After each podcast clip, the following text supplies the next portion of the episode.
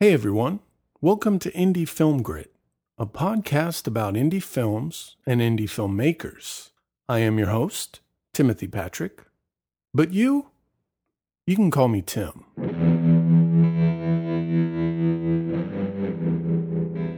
In this episode, I talk with Sherman Allen. He's been acting in TV and film since he got his SAG card in 1983. And nowadays, he's busier than ever. We talk about his roles on shows like Better Call Saul and Longmire, and we also touch on his upcoming film, Soldado, which is a follow up to the Oscar nominated Sicario. Let's get into it. And here we are with Sherman Allen. Sherman, how are you?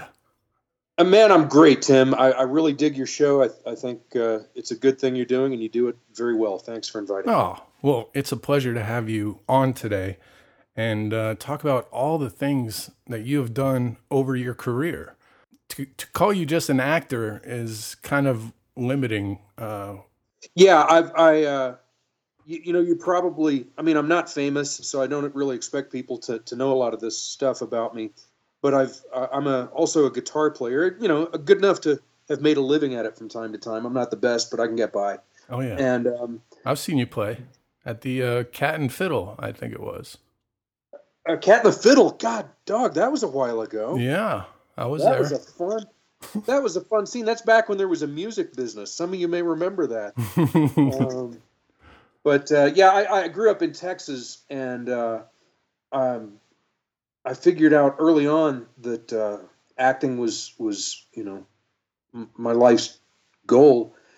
But I grew up in a time and a place where everybody played guitar. Man, Dallas in the 1970s was was the big guys played football, and guys my size played guitar. It was the only chance you had with chicks. I mean, music's great too. Don't get me wrong.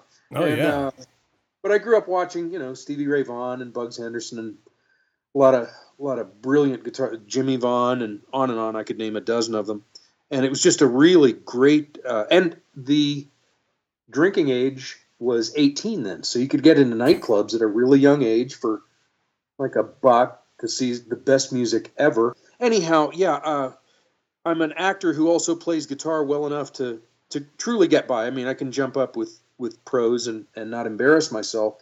So I got to say, I'm I'm in my 50s now, and my dream job is still to have a, an acting gig where at some point I pick up a guitar and show that I can really do it. That that would be like the ego rush of all Oh, time. yeah. Hadn't happened yet. We'll see. Well, it's funny how, how so many creative people and performers cross over from acting to music and music to acting. happens all the time. Well, the old saying is music, uh, movie stars all want to be rock stars, and, and vice versa. And I was with Mhm. uh, his, his name's going to come up in this in this uh, interview. I'm very close with Lou Diamond Phillips, and I'm not being cute. We go known him my whole life, and we're still Mhm. we're still close. He's the reason I'm here in Santa Fe in the film business. Actually, when Lou was among the most famous movie stars in the world, I'm talking about like 1990, coming off of La Bamba and Young Guns and Stand and Deliver and so on. Um, we were living in Hollywood, and he had entree to anything. And I will always remember John Entwistle, Ox, the, the uh, bass player for the Who, Oh, wow. kind of kind of glomming onto us at a, at a table in the China Club, and really just kind of falling at Lou's feet. Hmm. And Lou said, "Yeah, but but you're a rock star, man." and, and Entwistle goes, "Yeah, but you get to play with guns." Real jealous of that. yeah, well, uh, Lou Diamond pulled it off, right? With uh, Your Dream. He got to rock out and act in, in La Bamba. Yeah, uh, he did, and and it was a it was a um, it was really Los Lobos doing the music, but this was during the height of MTV, and so uh, it was an A movie. It was beautifully filmed, La Bamba, and before the movie was even released, like in the days leading up to it, um, you could see Los Lobos in these videos from the movie and Lou lip syncing all on MTV, and it was just like this explosion of fame and music and fun. And um, uh, I always in Dallas was a medium guitar player, but a pretty good actor compared to the competition. So I could always get work acting in my hometown of Dallas. And then when I moved to Los Angeles, 10 billion actors and uh, not many people who played guitar the way I play guitar. It was right in Los Angeles then and now. It was focused on like studio perfection and really fast scale runs and stuff. Mhm. And I play more. My playing sounds like you know a, a batch of barbecued ribs, and Mhm. so I was able to sort of uh, uh, punch above my weight musically in in Los Angeles. I ended up recording with Melissa Etheridge and playing live with Steve Lukather and a lot of other people, uh, and it was it was really it's really fun. And and now I'm I'm in Santa Fe working more in what I hope we're going to talk about some on this is is in the uh, indie film business. And my special love these days is uh, cable TV. I just think that's where the sweet spot is between having a nice budget. Here's here's a, a stinger for your show. The difference between indie film and big budget filmmaking. In one, I'm changing my clothes in a trailer with a with a with a PA bringing me breakfast, and in the other, I'm changing my clothes standing in a parking lot between two parked cars. right That's that's really in a nutshell what it is. Uh, I, I've just come off of uh, about eight months of work uh, uh, on both sides of the camera for Get Shorty and for Longmire here in Santa Fe. Yeah, Longmire. That is such a interesting story with the the fan support and the canceling. Yeah, yeah, it's it's rare. It got dropped after season three, and the fan backlash was huge. And there was some behind the scenes politics, no doubt about it. But the good side of the behind the scenes stuff is the show was extremely healthy. The cast all got along. There was nobody drunk or angry or you know hmm any any any foolishness that can kind of sink a ship otherwise. And we were able to crank out 60 minutes in eight days. I'm sorry, I'm sorry, seven day show.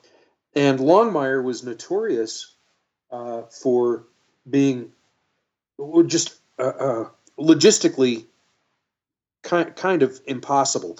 We would do five moves a day, Tim, five a day, and that's 30 trucks from Wow. from passenger vans to 48 footers and shorty 40s and That's a ton of setups.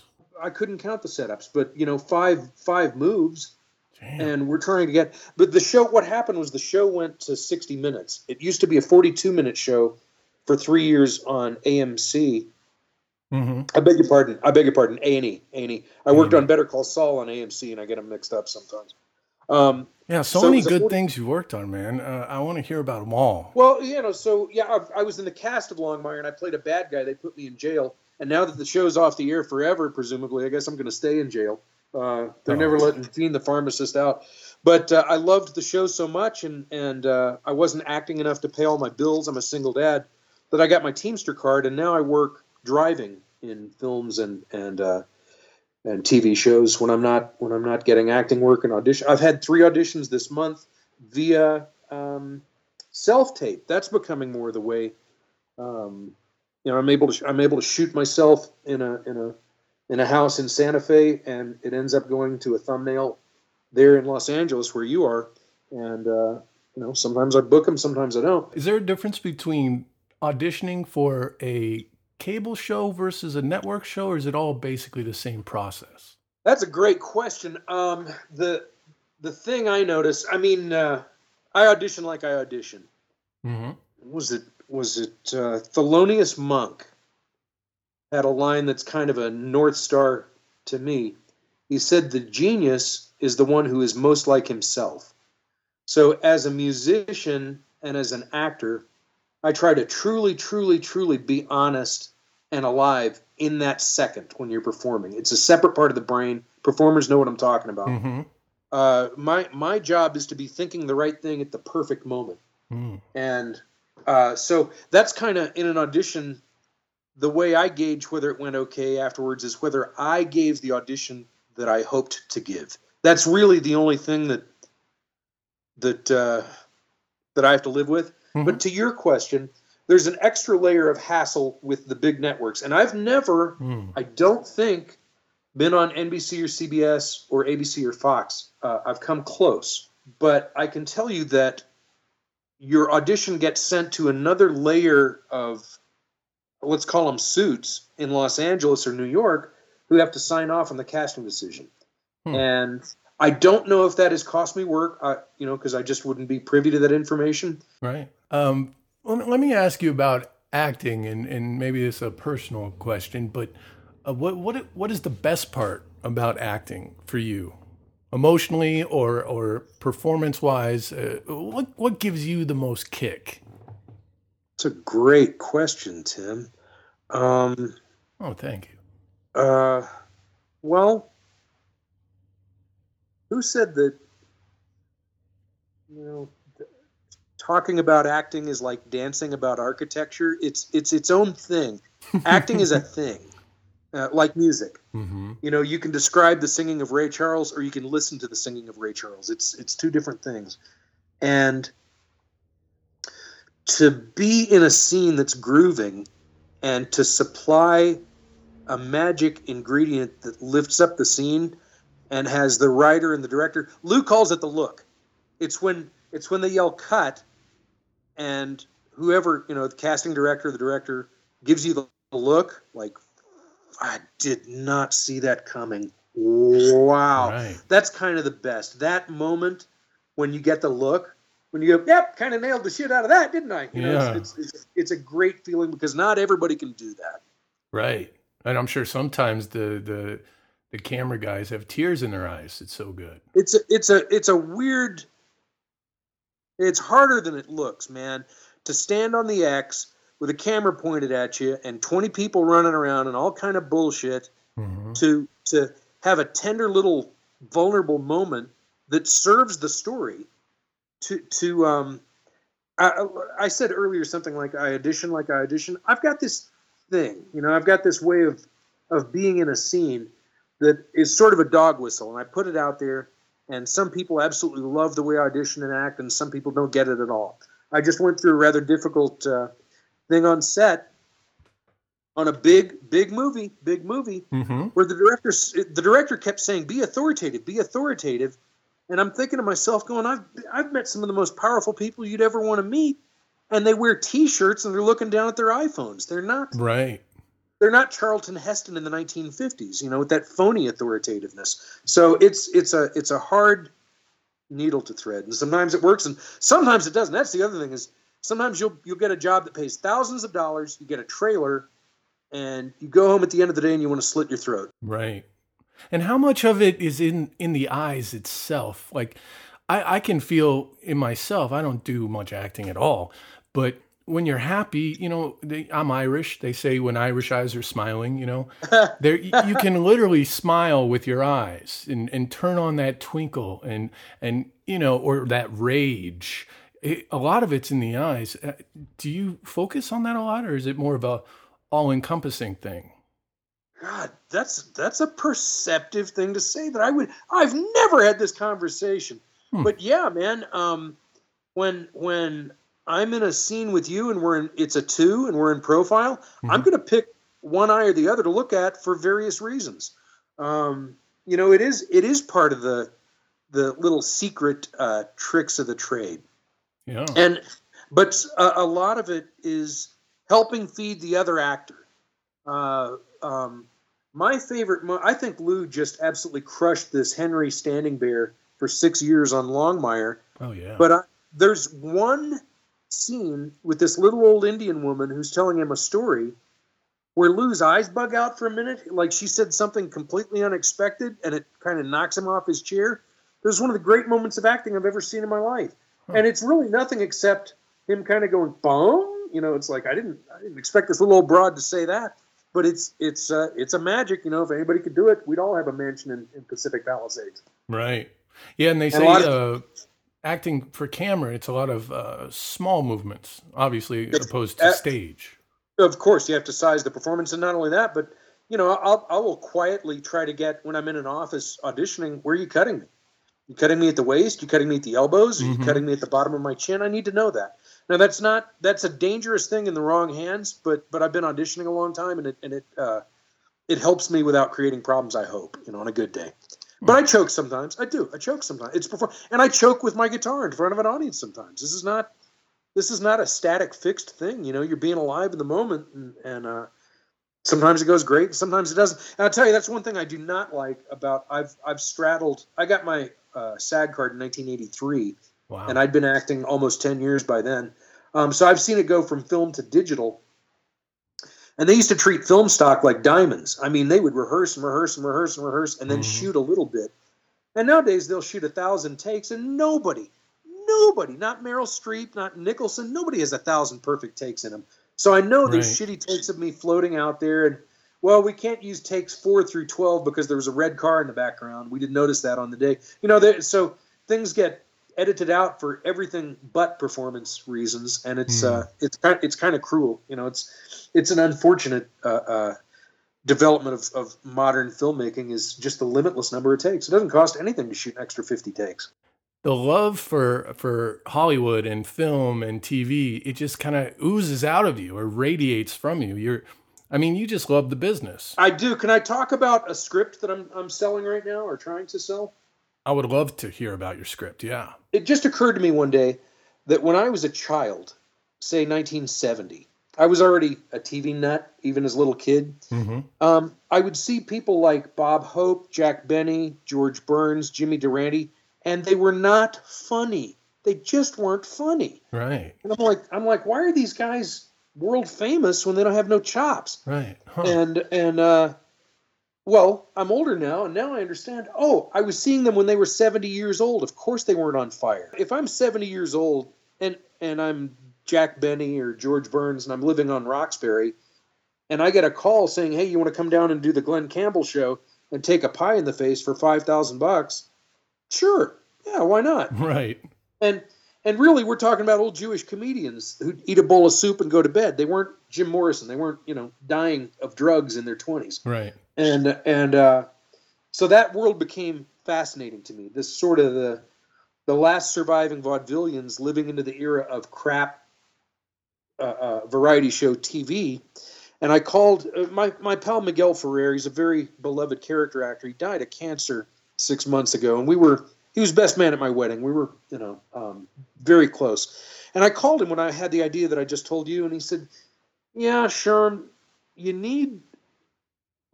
You need a task that these old farts are uniquely qualified to solve. I don't know if it's a crime. I don't know what to tell you on that. Mm. Well, I had been really fascinated with the O.J. Simpson case 20 years ago, mm-hmm. and I thought that's what I'll do. I'll create an O.J. Simpson type murder scandal in the 1950s and in the 1970s had these old farts uh, be front and center on reopening of that case. So that's what it's about. I like it. And I ended up uh, um, connecting with the funniest human being I've ever known, a guy named Tom Leopold. He was a writer for Seinfeld and for Cheers. He's still a writer. Oh wow! And his his best friends are like I'm close with Lou. His pals are Paul Shaffer, and the Spinal Tap guys, all three of them, oh, Mike McKean, who and and uh, uh, Harry Shearer and and Chris Guest. They've all, and Tom Leopold. They've known each other a million years.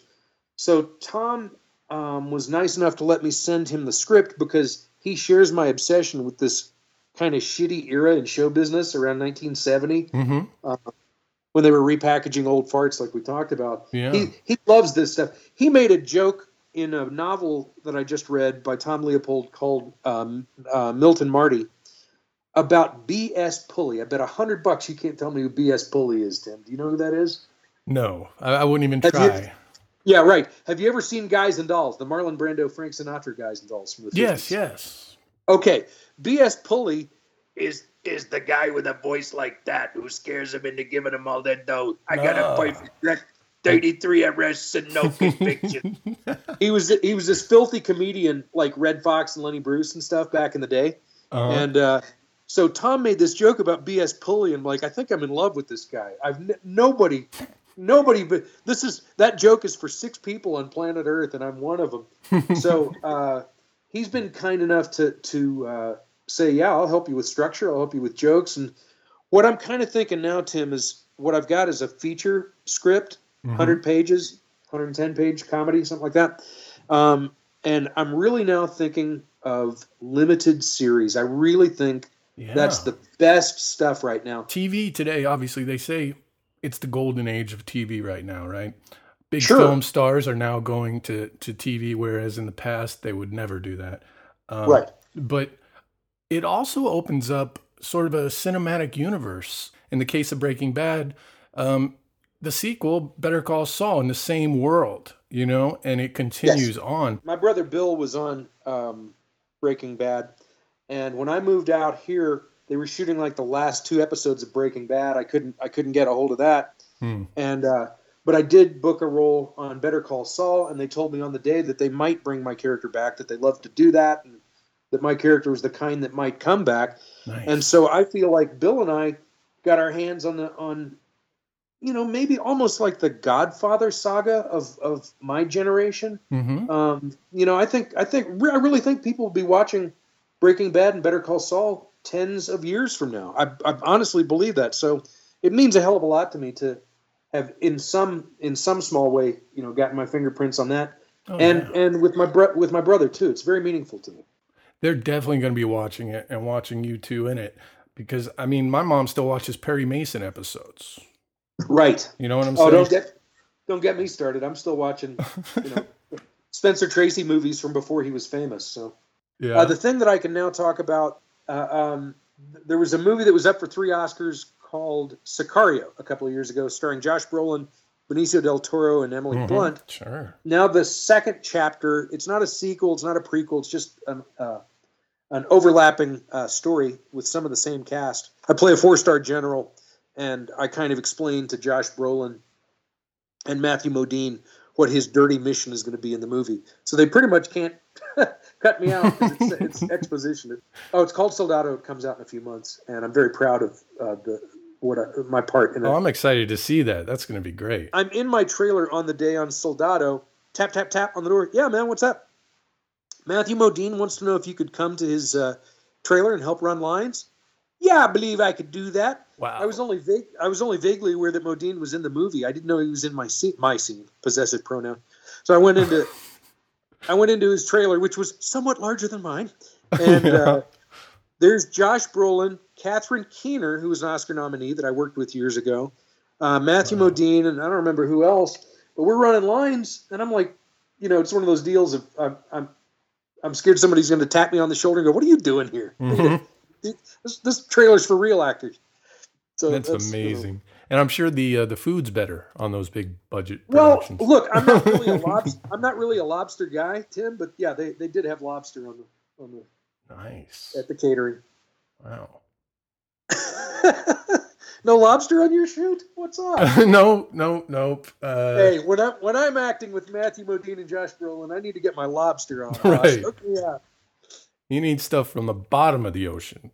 well, I love I love your show and I love what you're doing, man. Truly, I'm impressed. And and you're and you're a wonderful guy. I've known you for years, and uh, it makes me so happy to see you do what you're doing, man. Well, thanks, man. And I'm I'm always super excited when uh, I hear you're, you're on a new show or, or or something like that, working on a new film. Um, when I see the breakdowns, Tim, you know what breakdowns are, but Sure. in case somebody doesn't, that's a hey, we're shooting uh, a new NBC pilot about Navy SEALs, and here are the five characters we're looking for local casting in Santa Fe for. I can look at the breakdowns, and I'm a little white-haired, middle-aged guy who went to college, so there's certain parts that I'm going to be read for. mhm. Um, and I'll look and I'll see, you know, this is Joe. He's in his 50s and uh, he's a pissed off, um, you know, police captain who throws a, a hot headed cop out of his office. I'm like, okay, I'll be reading for that. And I know that Ralph will, and I know that Steve will. And if they want the tall, handsome one, they'll hire Steve. And if they want the handlebar mustache guy, they'll hire Ralph. And if they want the one that looks like me, and I'll walk into the office, I'll, you know, hey Ralph, hey Steve, what up, guys?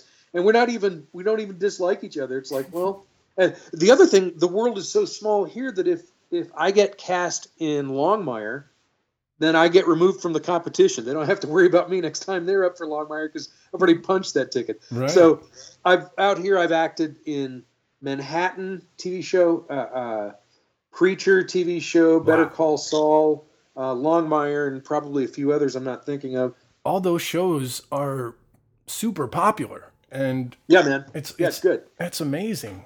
I know it's a different time and different place, but if you could speak to young uh, Sherman getting his SAG card 1983, what bit of advice would you give him or a young actor today? Oh man, uh, get better at money. Hmm. You know, figure figure out figure out how to have some money. Yeah, that's that's important if you want to survive, right? It's it's it's like it's like breathing, man. You're not going to get. I mean, it's not it's not anywhere near the whole story, but Mhm. but you're not going to. Um, I've I've finally figured out a hustle, Tim, and no no two people have the same hustle if they're going to make it in this business Mhm. and and make it. Uh, uh, show business is a walled city, like Rome. Is Rome a walled city? You know what I'm talking about. Mhm, it's, sure. a, it's a it's a walled city, and once in a while a gap appears, and somebody slips through and gets inside the city, and then the gap closes behind them, and everybody goes, "Hey, where's the gap? I want in too." And you're like, Right. "I don't know, I don't know what to tell you." So everybody's hustle is different, and it's the fact that um, right now I'm working behind the scenes with the top dogs in the area of TV that I wish to be part of. That that gives me enough dough to take a few months off and audition and write. You know, that's what my hustle is right now in 2017. And and I've been at this a minute, right? Oh, yeah. You know. I was a, I, I, uh, and it also helps to be castable. Uh, I was a good actor in my 20s, but I was not castable. I'm I'm about five six and a half, and I was kind of pretty then. The kind of leading man looks ish. I've seen no pictures. no- Good looking guy. yeah, I, was, I did all right, but but I couldn't get any film work. Now I look like the father of the shitty teenager, or I look like the crooked bank manager, Mhm. or I look like the I look like the guy whose BMW gets stolen from him at gunpoint. And there's not there's a role for me in every movie, every TV show. So I just I just waited it out. Uh, I, I survived and hung in there until I'm more castable. And now I've had three auditions for real projects here in, in this month. You know, real real projects. That's and I've got uh, got a new movie coming out, and you know, there's mailbox money waiting for me every couple of weeks. So things are pretty groovy. Yeah, man. That's what I'd say to the kids is, you know, it helps to not suck. Don't suck at acting. If you want to be an actor, be good at it. You know, whatever, however you get there. But also, um, if you're so broke that you have to bust your ass 60 hours a week at a job that won't let you off for auditions, uh, you, you can't work. hmm Yeah, it's just a would have been. Yeah, and I came I came from no money. Dad dad was a car salesman, mom was a nurse, so there was no there was no nest egg waiting for me. I had to figure it out. Well, they would both be proud. A family of actors and musicians they produced. Um, You know what? You're, you're damn right they would. I I, I Mhm. miss my parents every day, and they would be proud. Well, I'm proud of you, and uh, I want to thank you again, Sherman, for being on my podcast. It, so insightful and entertaining, and uh, you're you're the best, man. Oh, go on, Lumpy. Give me the business. No, but really, I'm really excited. Uh, I can't wait to get this one up. And um, yeah, man, thanks. Uh, a total pleasure, pal. Keep knocking them dead. I'm proud of you. Well, that's that. I hope you enjoyed today's episode. Feel free to go to the website and check out the show notes, indiefilmgrit.com. Follow us on Twitter at indiefilmgrit and subscribe to us on iTunes. That'd really help us out. Before I go, let me ask you something. Do you have the courage, the passion, and the perseverance to make indie films? Do you have enough indie film grit?